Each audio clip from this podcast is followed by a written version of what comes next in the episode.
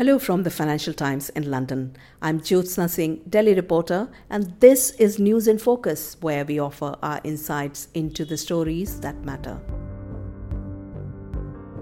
President Trump has dashed hopes for a peace deal with the Taliban that were intended to pave the way for the U S to withdraw the last of its troops from Afghanistan. They're dead. They're dead. As far as I'm concerned, they're dead. They thought that they had to kill people in order to put themselves in a little better negotiating position. When they did that, they killed twelve people. One happened to be a great American soldier, a wonderful young man from Puerto Rico, families from Puerto Rico. And you can't do that. You can't do that with me. So they're dead as far as I'm concerned. And we've hit the Taliban harder in the last four days than they've been hit in over ten years. That was Donald Trump explaining why he decided to call off talks with the Afghan Taliban. So how does this leave the war-torn country as it prepares for presidential elections at the end of this month? Farhan Bokhari and Stephanie Findlay have been investigating, and they are here with me to discuss this. Stephanie, to you first. What's the situation in Afghanistan now? How much of the country does the Taliban control? Going into September, there was anticipation that there would be some kind of peace agreement announcement following nine months of negotiation between U S negotiators and Taliban negotiators in Qatar.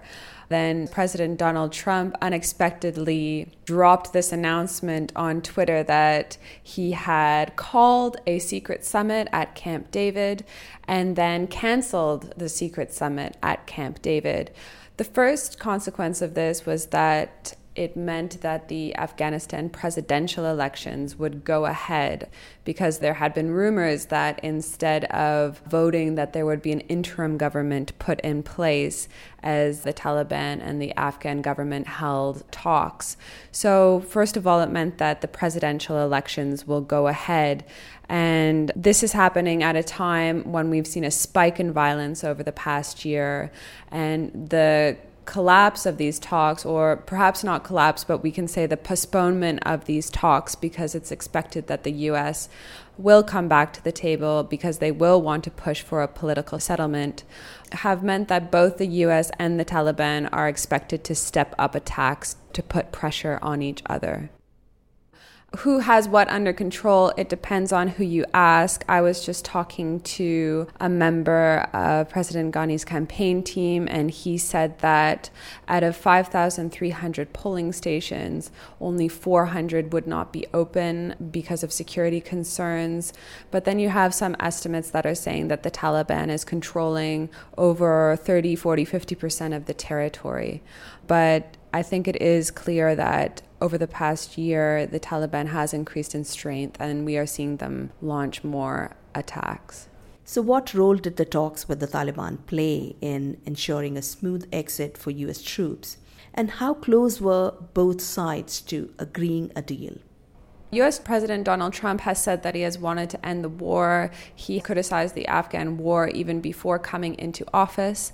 This has been a priority for him, especially to use it as part of his campaign going into the twenty twenty elections. So these talks were going to give the U S a withdrawal timeline, allow them to pull out, and in exchange they wanted security guarantees from the Taliban that they would not allow Afghan soil to be used to launch international terror attacks. It appeared that they were quite close to closing this deal.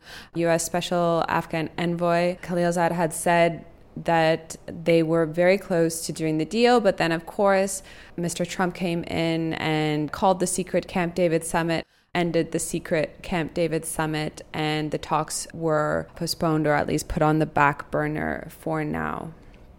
How many U S troops remain, and how crucial is their role?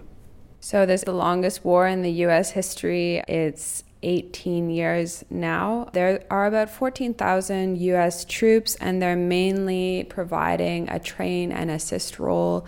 The U S is conducting more airstrikes than it has done in the history of the war. This is not only on the Taliban, but also on ISIS in Afghanistan. let's also not forget that the U S is a major donor to the Afghan government and the security forces. So the troops are on the ground, and that is used to apply pressure on the Taliban. But then there's also lots of money and staff being put onto the administration side and the state support side for Afghanistan. Farhan, alarmingly, there are signs that ISIS fighters pushed out of their Middle East strongholds are now turning up in Afghanistan and joining forces with the remnants of al-Qaeda. How long has this been going on? The reports on the arrival of ISIS fighters to Afghanistan stretch to more than two years, but certainly in the last one year, there have been reports of not only larger numbers of fighters turning up from the Middle East, joining their compatriots in Afghanistan, but also moving from location to location in larger numbers. There have also been reports of gatherings where leaders of different groups have come to deliver sermons. So the activity on the ground seems to have become more intense, certainly since the second quarter of two thousand eighteen. How important do you think has the Taliban been in preventing a resurgence of al-Qaeda in Afghanistan? The Taliban have never said overtly or in public that they are opposed to al-Qaeda, but obviously over a period of time it's become clear to many people that the Taliban consider themselves to be the only force in Afghanistan, the only anti-government, anti-U S force in Afghanistan. Over the last four to five years, it's been clear to many people that the Taliban tolerance for al-Qaeda has shrunk considerably. Al-Qaeda is tolerated nowhere even close to where it was under Osama bin Laden on the eve of nine eleven. Tell us about the Afghan branch of ISIS. When was it formed and who are its backers?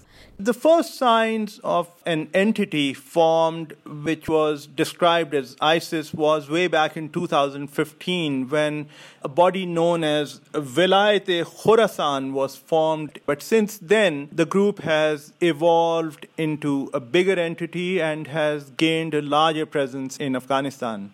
Do you think it is capable of regrouping to carry out terror attacks in Europe or the U S? It's very hard to say that. nine eleven was categorically a very different situation. I think in addition to Europe or the U S as target, I think it's also the danger of pro-U S or pro-Western governments in the Middle East being targeted. So I think it's not just reaching out to distant locations, five or ten thousand miles away. It's nearer locations around the Gulf, the Middle East in general. Stephanie, what of the situation in Kabul? Will the cancelling of peace talks raise the risk of a resurgence of violence during the presidential elections? So there was this great uncertainty just a couple weeks ago, will the elections even take place? And amid that, there was a rise in violence. This year has been an extremely bloody year. When the talks were canceled by Trump, Secretary of State Mike Pompeo was boasting that they killed a thousand Taliban fighters in just one week. So we're already seeing an escalation of violence. And until both sides come back to the table, both sides will continue to use violence as a form of leverage to get what they want out of the future negotiations. So presidential elections are scheduled for September twenty-eighth, and the Taliban have described the current government as a sham government. They have said that they don't believe in the elections, so the violence is only expected to continue. Thanks, Stephanie and Farhan, and thanks for listening. Don't forget, if you missed our episodes on the future of flying taxis, U K's constitutional crisis over Brexit, or the recent changes at the heart of Saudi oil industry, you can find them on all the usual podcast platforms.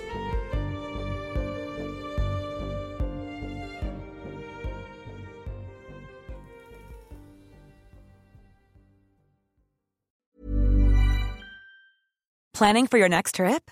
Elevate your travel style with Quince. Quince has all the jet-setting essentials you'll want for your next getaway, like European linen, premium luggage options, buttery soft Italian leather bags, and so much more. And is all priced at fifty to eighty percent less than similar brands. Plus, Quince only works with factories that use safe and ethical manufacturing practices. Pack your bags with high-quality essentials you'll be wearing for vacations to come with Quince. Go to quince.com slash pack for free shipping and three sixty-five day returns. Here at Bellingcat, we get to the bottom of things. From a global crisis to an underreported event, we find the facts using publicly available tools and resources, uncovering what is hidden on and below the surface. We connect the dots using social media posts, satellite images, and public records, and empower others to do the same by sharing how we do it. The ability to do so is only made possible by our readers, supporters, and community members. Care to join us? Learn how at bellingcat dot com.